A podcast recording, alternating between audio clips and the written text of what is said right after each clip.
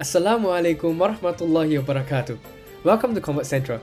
I'm Kevin Siddiq Lim, the host of Convert Central, and I'd like to welcome you to season 3 of Convert Central. Our podcast focuses on the challenges that Muslim converts face along their conversion journey to help Muslims from all backgrounds to find a strong foothold in Islam. Follow our Instagram and LinkedIn page at Convert Central, and I look forward to sharing with you all the beneficial series we plan for the year. For now, I'd like to welcome you to season 3 of Convert Central. Welcome back to Convert Central. So, Alhamdulillah, at this point of time, we are at episode four of Thinking It Through. So for those who are just listening on the first time they are touching base with this series, right? We actually recommend you guys to start all the way from either episode one or on the IG live that we have stored on our Instagram TV. So that will actually uh, give you guys a good foundation about understanding the topics and questions that we're going to address today. So just a little bit about thinking it through as a series before I pass the time on to our guest speakers today. Uh, thinking it through is basically our attempt with uh, Ustaz Dr. Mubarak to answer some of the big theological questions people have about religion in general and also about Islam. So obviously with big questions, we attempt to answer it with a proper framework and we try to give as much context as we can to help everybody understand uh, the questions and the answers that we are sharing.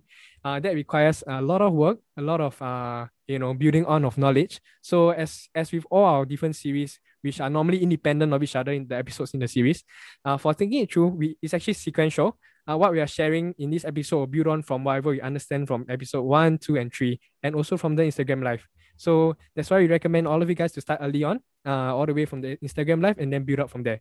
So now today, um, we are gonna explore something very, very interesting. Uh, that that uh, means that we have very big questions once again to ask Ustaz Dr. Mubarak. Uh, one of the questions, I'm just gonna say it first before we hand the time over to him, is that why does Allah not make me die early if I'm going to be a sinner? So we attempt to answer that later. But before we go into that, let me just uh, introduce some of our guest speakers here today. Uh, other than Ustaz Dr. Mubarak, whom we've already introduced in the first episode, we also have Sister Sharon with us. So, uh, Alhamdulillah, I'll just get Sister Sharon to um, share a little bit about herself before we discuss some of the queries that she has as a Muslim regarding the topic that we're going to address today. So, uh, sis, Bismillah, maybe you can tell us a little bit more about yourself. Um, okay, Bismillah. Assalamualaikum all, um, brothers and sisters. Uh, as you guys know that my name is Sharon. I go by the conversion name of Nurul Ain. Uh, a little bit about myself is that I converted when I was like 21 years old. So uh, background on it was that I actually grew up in a orphanage home from the age of 2 to 18 years old. So uh, it was really a childhood whereby I spent most of my life in a Christian home. I came to know about Islam actually at a very young age. I mean, during school days and all that, but it wasn't so. Uh, I wasn't so interested in it and all because it really did not occur to me that actually there's more than just what we, we know. You know, in terms of when we when we see a lot of friends of ours, they say, "Oh, they're Muslim," the kind of thing. But then, when I was uh probably like seventeen, and I was like eighteen years old, yeah sorry, I converted when I was 21. So when I was about like 17, 18 years old, when I actually left the home, uh, life was actually very, really very hard for me because from someone who grew up in an orphanage, um, who had everything provided for her, and when I had to leave the home, it was really a tough time for me because I didn't have anyone to reach out to. I didn't have a family to say that, okay, um, I'm going to be like there, you know, holding up your hand and and probably lead you to where um, you are lost and all. So it was really a very tough moment during my teenage years, all the way to when I was like, uh, probably, I, I think throughout my whole life, I, I kind of survived on my own. Uh, it's really a tough truth because to learn how to live a life outside of orphanage was really very tough.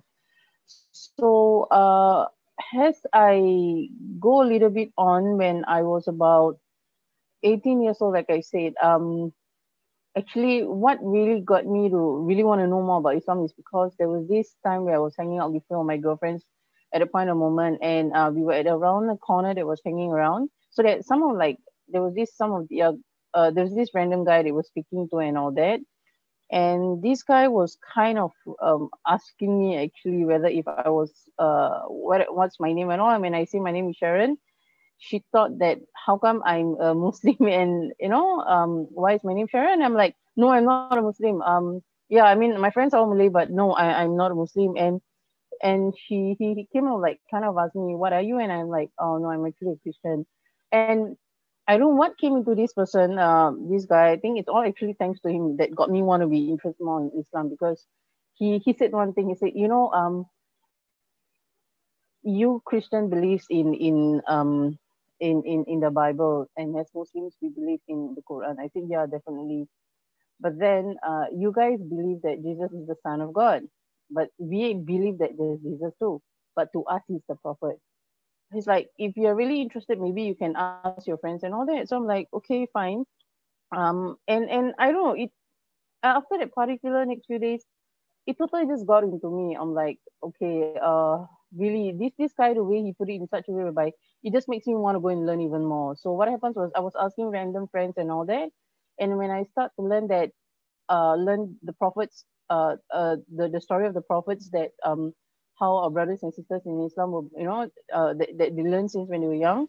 So it got me all to very when I learned about um, our beloved Prophet Muhammad. So when I learned about him, about the patience that he had in life, um, the struggles that he go through and all that, and I come telling myself, I'm like, okay, he's going, he was like going through so many obstacles in life, and I'm like, okay, you know, Sharon, you're pitying yourself, you're staying in a home, and you're coming out. This is this, this is just a little thing for me. So I'm like, that's it. I told myself like, actually, there's more than just you know Islam because a friend of mine who was really uh very a, a friend of mine who's a born Muslim, she was really very nice she actually told me the thing was that actually in Islam it doesn't force you to do anything.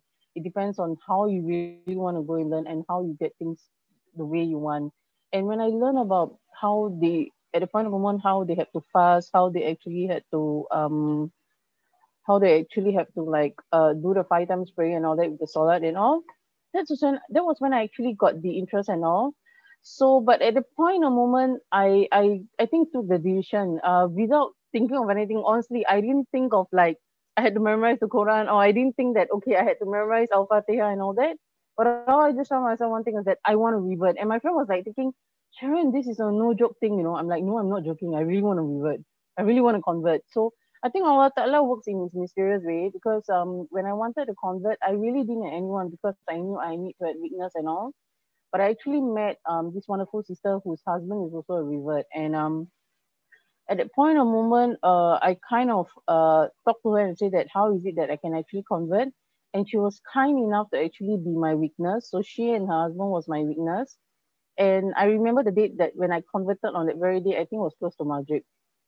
I was only like 21 and uh, I, I started uh, and without saying, without thinking twice, without thinking twice. Um, actually, on the very day when I wanted to, when I knew I had, uh, it was going to be my convention day, it was a bit sad because I didn't have a family or anything with me. I didn't have any friends or anything because I had few friends who know that I want to convert. And when they find out that I wanted to convert, they kind of like, Sharon, I think our friendship ends here. I mean, those time people have this kind of negative thing, like, you know, um, if you want to, um, you know, converting is not what you're supposed to be. You know, if you convert, then, you know, we should not be friends, that kind of thing. So I didn't think twice or anything.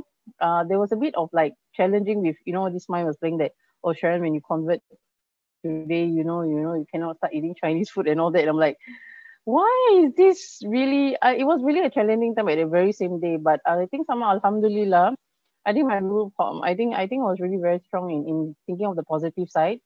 So I converted the year 2008. I remember that one moment.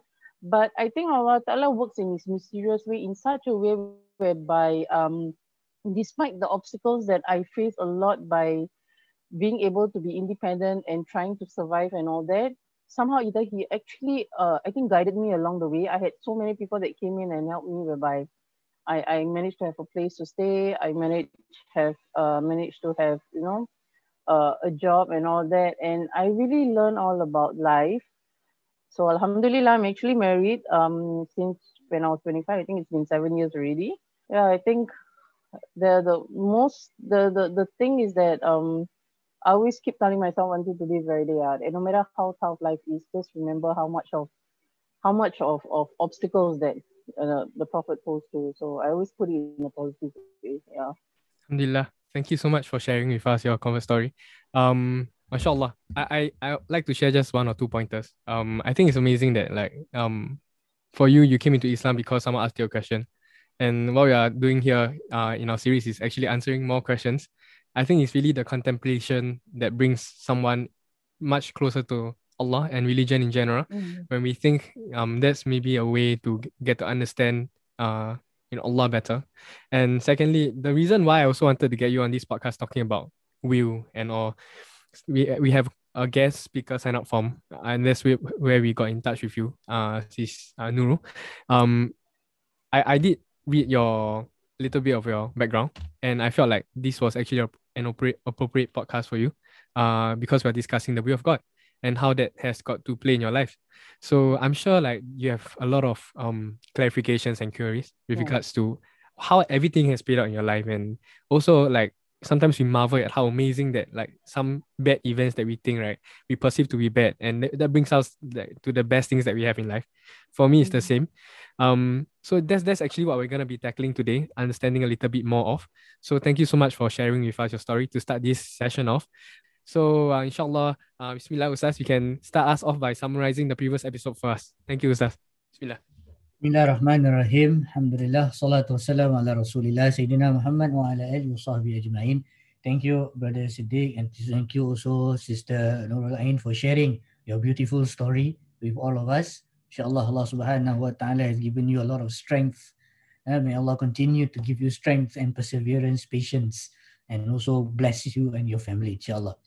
Now, the, our, the, the whole thinking through uh, series is for us to be able to not uh, bring about more uh, doubts about the existence of God, but the discussions that we are having uh, in breaking it down into the respective topics from the Islamic worldview to the understanding of God to the nature of the human being, and then today where we are going to talk about the nature of the universe or the environment that is around us is to bring us closer to the transcendent.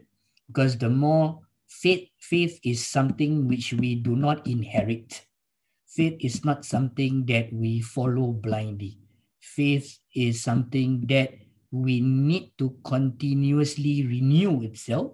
Not only the renewal of faith is done all right via our salat when we are doing our shahada in our tahiyat when we are sitting down but the renewal of faith also comes in in how do we ensure that our understanding of God on its own, God's relation with us, God's relation with the environment, our relation with the environment, all this fit into right, the idea of divine unity. So the purpose of why we need to answer some of these big questions is for is to help us navigate uh, this difficult terrain when our mind sometimes requires clarity. So when we talk about the nature of God and the nature of the human being, all right, uh, the one that always comes about is the will and the power of God with the will and the power of the human being, because these things are so directly affect. Uh, it directly affects us. All right, it directly affects us.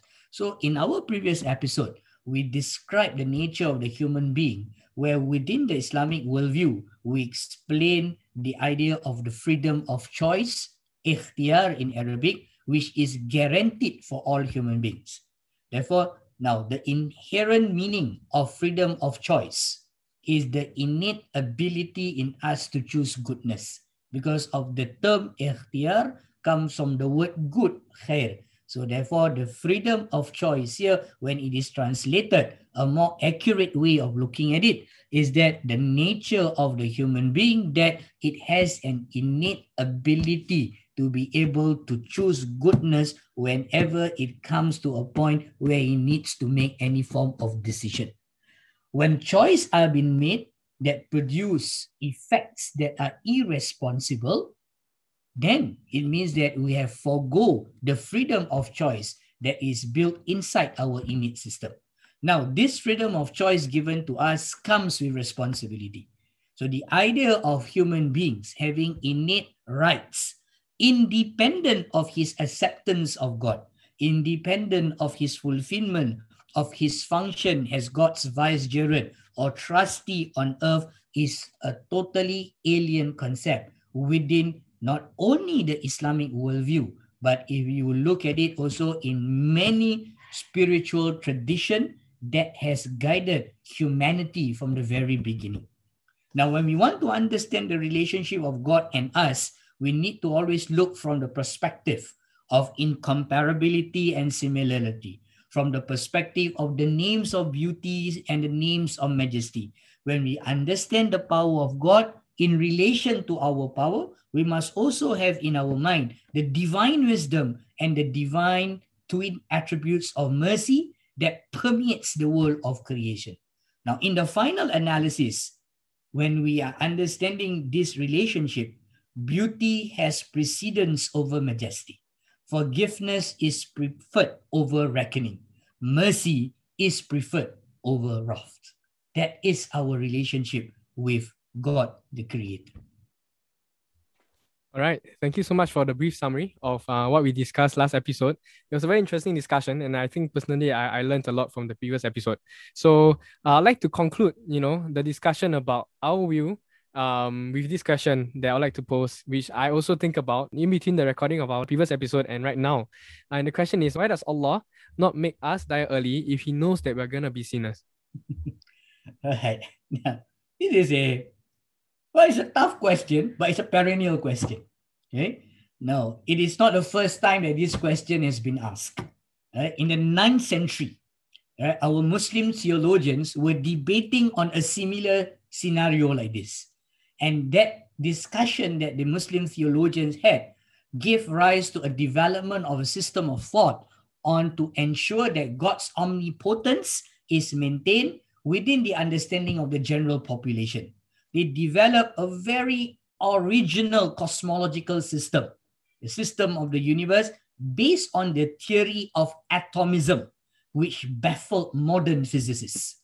In general, the task of the theologians were to make sense of revelation and develop cohesive explanation to clarify the verses and make them consistent with what we know about the world from other sources, including our daily experience.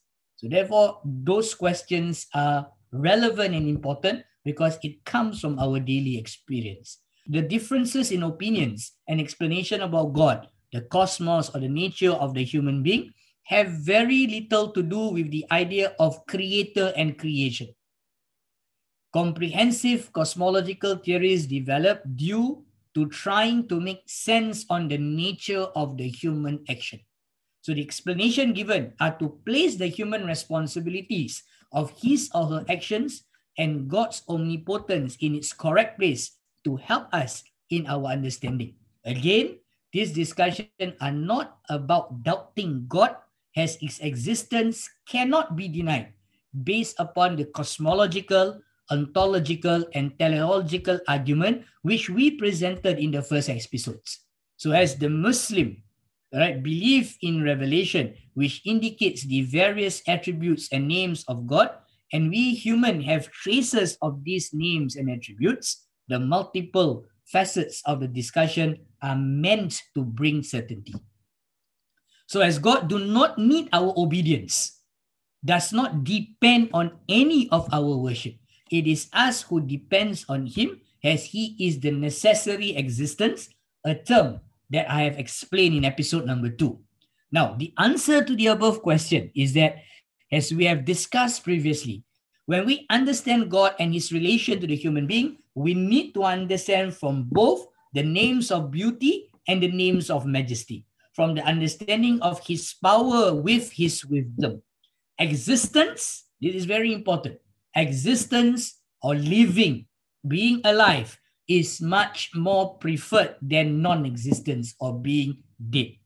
Or we can say that being in existence is nobler than being in non-existence. In simpler terms, being alive is more preferable state than death. When we are alive, there is where we are able to carry out our twin trusts bestowed upon us, which are not given to any other creation. When being alive, we are capable of manifesting all the names of God in the most balanced and equilibrium way as required with the condition and time that we are in. The natural disposition of human being is not sinning as the freedom of choice is always directed towards choosing the good over the bad. When we are in balance, that is where we choose sin. Choose not to obey law. God, knowing our nature and situation, does not require us to be completely sinless. It is not in our nature not to sin. Our nature is kneaded like how dough of a bread is kneaded perfectly with the ingredients. We are kneaded with praiseworthy characters and blameworthy characters perfectly in us. God loves those who ask for forgiveness, love those who repent, love those who reflect upon their daily activities and seek improvement. All of this can only be done when we are alive. Death stops all activities and it stops all possibility of exhibiting the names of beauty and the names of majesty. Death stops the possibility of asking forgiveness and forgiving others. Stop death stops the activity of repenting. Our guaranteed choice, freedom of choice, allows us to determine our state in the afterlife, a topic which I will cover in subsequent episodes. Our state in the afterlife is in our hands, so life provides the possibility of ensuring joyful life in the afterlife. Thank you, Ustaz. Uh, I think that was a very good response. Um, I wanted to share a little bit of my thoughts regarding this um question as well. Now that um you shared your answer and we've had a good perspective on it. Um, I think one of the follow-up questions or the question can also be rephrased as um why why do not why do I not want to just die and not try if I know like in, eventually like I'm going to uh be a sinner anyways. Um as as Ustaz said, I think the, the the phrase when you mention, you know, being alive is more noble than than the state of being dead because you can still strive, you can still try, you can still ask for repentance. And and in Islamic texts, you know, it, it says that Allah loves the people who repent.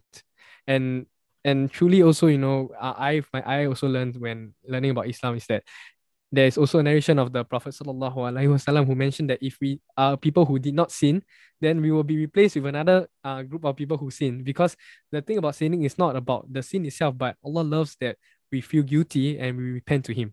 So I think like being alive, um, still gives us a chance all the way, even though you know all the way onto our deathbed. If we are able to repent sincerely, then it is still possible that you know we, we we appeal to the side of goodness that that that is in our innate selves and then we gain the mercy and the forgiveness of god and eventually we gain uh paradise in the hereafter so that's something that um I thought about when when when you were sharing the answer with us, and I think that's something that really helps myself in understanding this question. So thank you for that, Ustaz. Um, that is it about episode three. A good summary, a good food for thought question, and of course, as we always say, this is not a definitive answer. We we, totally, we definitely understand that.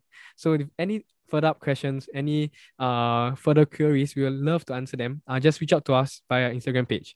So we'll move on to uh, episode four, which is today, and uh, we're gonna talk about the universe because um we understand uh creation and cre- creator in, in in terms of three realms, right? Ourself, man, God as the creator and then universe as the creation itself, you know, the creation of God, all creation of God. We are part of the universe. So uh, I'll get Ustaz to share about the relationship between man and the and the environment around us. Bismillah, Ustaz. All right. Thank you very much. Now, uh, the vision and reality of the universe. Once we have that, then we will look at how the universe is related to God and then how it's also related to the human being. Now, what is the meaning of the universe? or a more or the world? Or a more sexy word we call it cosmos. Yeah, so very flowery word we call it cosmos. Right the term cosmos is the opposite of chaos. Eh, meaning that the universe is not something that has no structure or order but a well ordered creation with laws that governs it. That's why the word cosmos is being used. Now within the islamic worldview the cosmos is defined as other than god. Meaning if we were to look at it like a Venn diagram, right, there will be only two circles. The creator circle and the creation circle. The only member in the creator set is God, and the rest of the members are all in the second circle of the Venn diagram. Now, from an incomparability perspective, which we talked about in the last session, something, all right, the two sets do not intersect, as the member in any of the set cannot be the uh, inside the other set. A creation cannot be a creator, and a creator is not similar to the creation. However, from a similar or immanence perspective, the creation set is a subset of the creator set. Right? You forget subset Venn diagram, please take out your GCE O level maths textbook again, and then you look at the Venn diagrams. And then you will understand what I mean by a subset. Okay. Now, yeah, let us let us continue, uh, continue now. So Islamic worldview uh, uh, does not confine this term, which is the cosmos, right, to just the visible cosmos, regardless of how vast it is. It includes all other worlds that are beyond the unaided and aided sights of the human being. The world is a created existence, as how we established in, in this fact in the previous episode. Now let us confine our discussion to the visible world. Within the visible world, we know that there is a proper structure and hierarchy of the different world. The world of the minerals, the world of the plants, the world of the animals, and the world of the human beings.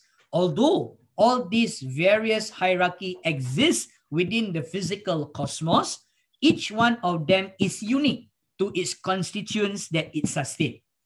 Each of the world are in a proper order and balance within itself and across the others.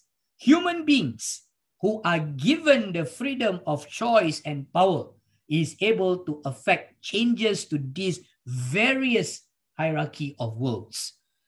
As each world is dependent upon another, our decisions and actions affect this balance and equilibrium. Now, that is understanding about right, the nature of the world. Yeah, and when we confine it to the physical world. So now, how is the world related to God? Within the Islamic worldview, no matter how vast or large the cosmos is, the universe is never viewed as an independent reality, self creating, self regulating, and self operating. The world is always connected to the divine reality. It is sustained by Him and it returns to Him. Allah is the origin and the end of the universe. He is also the inner meaning of all things and even the outer outward signs or the outer aspects of things reflect these his names and qualities. The universe is not an independent order of reality.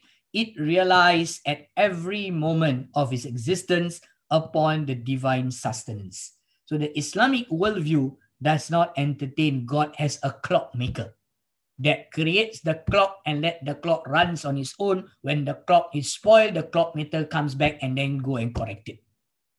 Yeah, so it does not look at it. The relationship between the cosmos with God as God has the clockmaker. No, the sustainment of the Islamic uh, uh, Islamic world or the Islamic universe is always constantly in relation to God.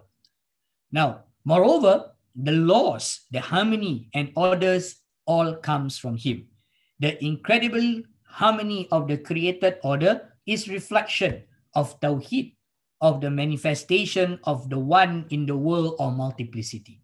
Now, a question can be asked is how the world has been created.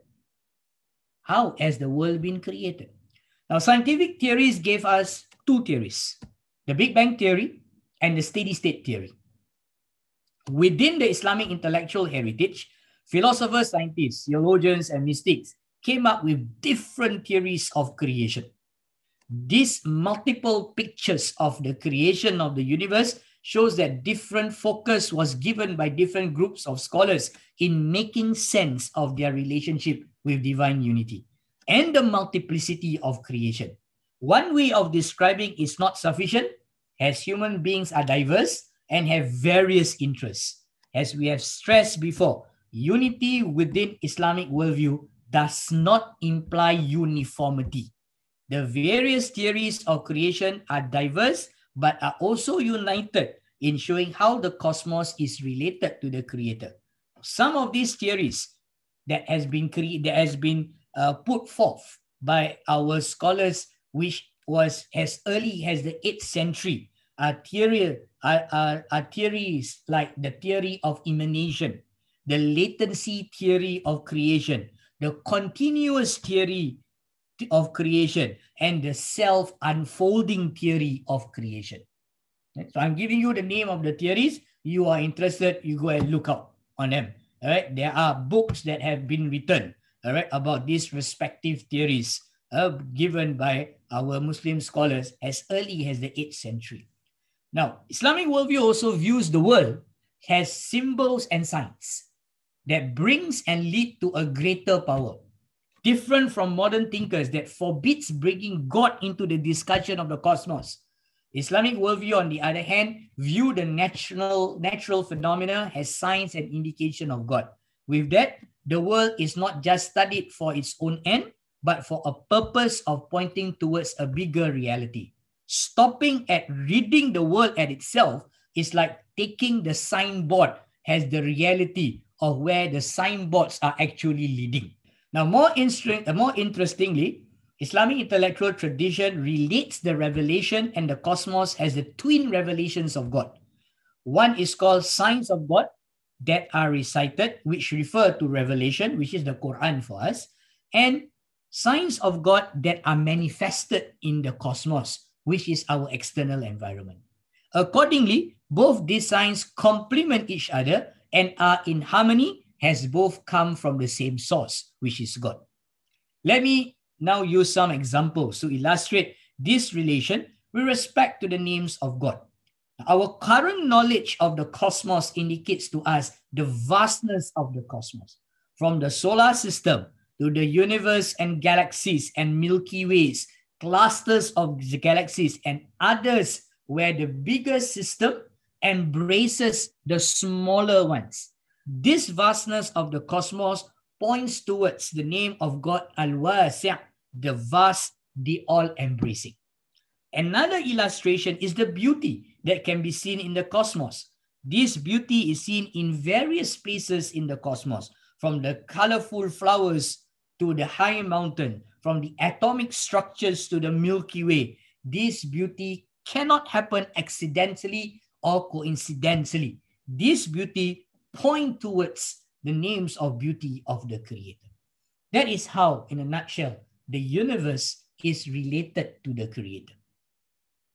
Okay, thank you, Ustaz, for giving a uh, introduction about the universe. So I'll just have one or two points. Um, I think the first point is that um, when you talk about the universe, it's, it's always very interesting to ponder about how the universe started. We have a lot of different theories, right? Even in the circular world.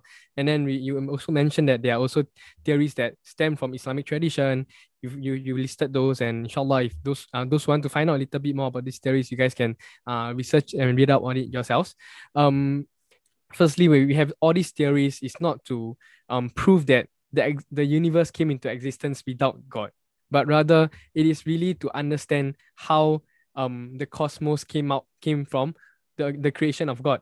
And all of these theories will point to the same thing, even though there are different interpre- interpretations on how it came about. So that's something that you mentioned that I find it very interesting. Another thing about um another summary about uh the universe and its relationship with God uh, with God is that as as you mentioned uh as you mentioned that um you know God is not a a, a clockmaker and is is it's not like the the creation was created and then uh, left independently and it's always amazing to know that you know every single moment of time every second everything that happens in the vast universe. We mentioned how vast it was just now. You know it, it is all dependent on god which um to me it feels very intuitive to understand.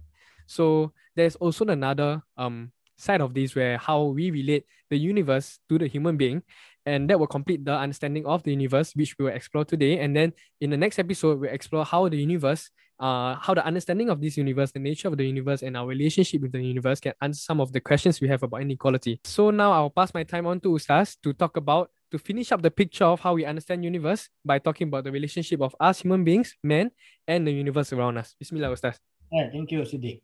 now muslims sees the laws of nature not as independent laws which go on their own way as if the world had an ontological independence of its own. Now, we see uh, this law has reflection of the wisdom of God and also as a result of his will. If God, who has willed the sun to rise every morning in the east and set in the west, that creates fly in the air or swim in the sea, it is incredible that so many verses of the Quran refer to the most profound laws which govern the natural order. Far from opposing man's knowledge of the natural world. The Quran continuously encourages human being to study the natural order while accepting that this knowledge of the world must always be subservient to the knowledge of God and must always be based on the awareness that the world is not totally independent by itself, but that it derives its beings, laws, harmony, and transformation from the source of all being, which is Allah. In a profound sense, one might say that the whole of nature is Muslim, meaning that it has surrendered itself totally to the will of Allah. All creatures follow the nature which Allah has given to them. A pear tree will always bear pears. A fish always remain, remain true to the nature of the fish. A bird and a bird to that of a bird. A horse to his horseness, if I can use the term now. All right, and N to its Nness, to be to its beingness, right, to its very nature.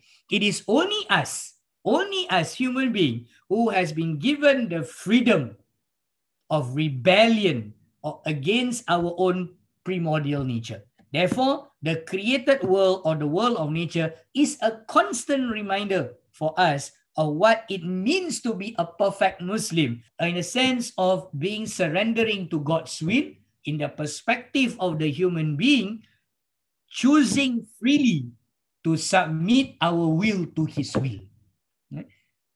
Now, while God gives human being the power to rule over all things through the fact that Allah, God taught Prophet Adam the names of all things, also give us the responsibility of custodianship over the created order.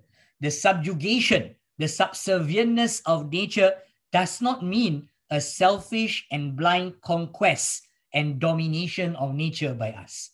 It means living in harmony with nature, seeing in nature, all right, God's wisdom, and making use of the natural bounties wisely in accordance with our final end, which is to live as a good human being and return to the Creator. The moral laws of Islam, in a sense, extend beyond human society to embrace the animals, the plants, the minerals, and in fact, the whole of the inanimate world. So it includes even stones, those that does not have life. To live as a good Muslim in this world is to see the wisdom of God everywhere and to care for his creation as he cares for us and that creation himself. The good Muslim must always remember that God who has created, sustained and preserved the remarkable harmony, diversity and beauty of the natural order and who has bestowed rights for other creatures and placed responsibility upon us for them. It is only us who is able to ensure that each and every creation are able to carry out or are able to meet the purpose of their very creation. There are various pictures of the universe that we can use to describe our relationship with the cosmos. One of these relationship that I would like to elaborate more is the universe role, or more specifically, right? The environment or the world of nature around us, because we are facing great environmental crisis and ecological Im- imbalance. The world around us has a teacher to the human being. One of the spiritual significance of the total submission of the cosmos to the divine is reflected in the moral ethical lessons that nature teaches the human being. Nature can be regarded as the moral mentor for human beings to the moral quality that, nature, that the natural order emanates to the human being. Has both the teacher and the object of knowledge. So nature is what we study, but at the same time, nature is also our teacher. So nature plays dual role as a teacher and as an object of knowledge. The world of nature plays both an active and a passive role in human beings' quest for knowledge and wisdom through it. For example, the Malay idiom, ikut resmi padi, makin berisi, semakin tunduk, which, which literally means that follow the way of the paddy. The more that you have grown, the more that you will uh, bow down. Okay? Depicts the character of humility that human being must possess with the increase in his knowledge. A paddy that has matured will be of great use to others because of the rice grain that it contains at the top of its stalks with a staple food for the Malays. Despite knowing its beneficial role to others, the paddy still stands with its most valuable possession easily accessible to the human being and pointing towards the ground. As more of the rice grain accumulates at the top of the stalk, the lower will it bow approaching the earth, its origin and source of existence. The lowering of the self is a gesture and a reminder to those who are reaping the benefits from the paddy to use the rice grain responsibly. A person who is given the privilege of containing knowledge and wisdom must not develop intellectual arrogance, but seek to serve his people with the knowledge and wisdom he has. His moral character will be the mark of his status, status as being a valuable person to the society. The receivers of the knowledge and wisdom must act upon this wisdom and humility, a two-way relationship between the giver and the receiver. Now, I'm not just saying that only within the Malay society, but idioms and proverbs that also found in other societies also depicts the same picture. I, I, can, I cannot pronounce I cannot pronounce the uh, or I cannot say it in fluent Mandarin. Okay, the same uh, idiom that is found in the Chinese culture that also talk about the paddy field with the same moral ethical values. When I was doing one of my research, all right, on an alternative vision of science from the Eastern uh, spiritual cultures, I make a comparison of the Malay literature and also the Chinese literature and found there are so many idioms that was talking about the same object of nature and it came out with the same moral and ethical values, which denotes to us that nature has some form of permanence in them in relation to God and in relation to us. Now, in looking at the relationship between human beings and the physical environment, where human beings occupy a privileged position, we are looking from the qualitative dimension of this, rela- uh, this relation. With definite claim, human beings are small and weak when compared to the mountains and predator animals that fill the earth. But in terms of the human being's knowledge, power, and will, we definitely dominate all other creation. All distinction lies within our inward self, despite the small size. They contain all the elements that define the creatures of the physical space. Beyond the elements, beyond the elemental materials or the power of the physical senses that the human body has and can perform, human being possess all the faculties that define the existence of the mineral, the vegetable, and the animal world. Each of these will have some definitive faculties that separate them from the others but human beings integrate all of these faculties into a complete unit and manifest them in the highest possible perfection. In other words, there will be no there will be no creation that will come to the human being and question us, why are you doing this to us? Our observation and study of the world of nature give rise to all various subject matters from astrophysics to physics, chemistry, biology, geology, and many other subject matters are result of our interaction with our world. Within the worldview of Islam, these subject matters are to uncover the mysteries and treasures inherent within the respective subject matters. The uncovering of the operating divine law, the uncovering of the harmony and balance that that exists within the world should bring human being closer to God instead of making us more arrogant and rebel against his will. So human beings submitting to God's will does not make them fatalistic, but instead directs our intellect reason towards higher level of knowledge and making us perfect in our knowledge of the self through understanding the external world which we call a macrocosm, and us, the microcosm, each reflecting the other. This is how, in a nutshell, how we should be relating to the external world from an Islamic worldview, not from a reductionist worldview that converts the world just into physical, biological, and chemical reaction which can be dominated and controlled. Thank you so much, Ustaz, for that explanation.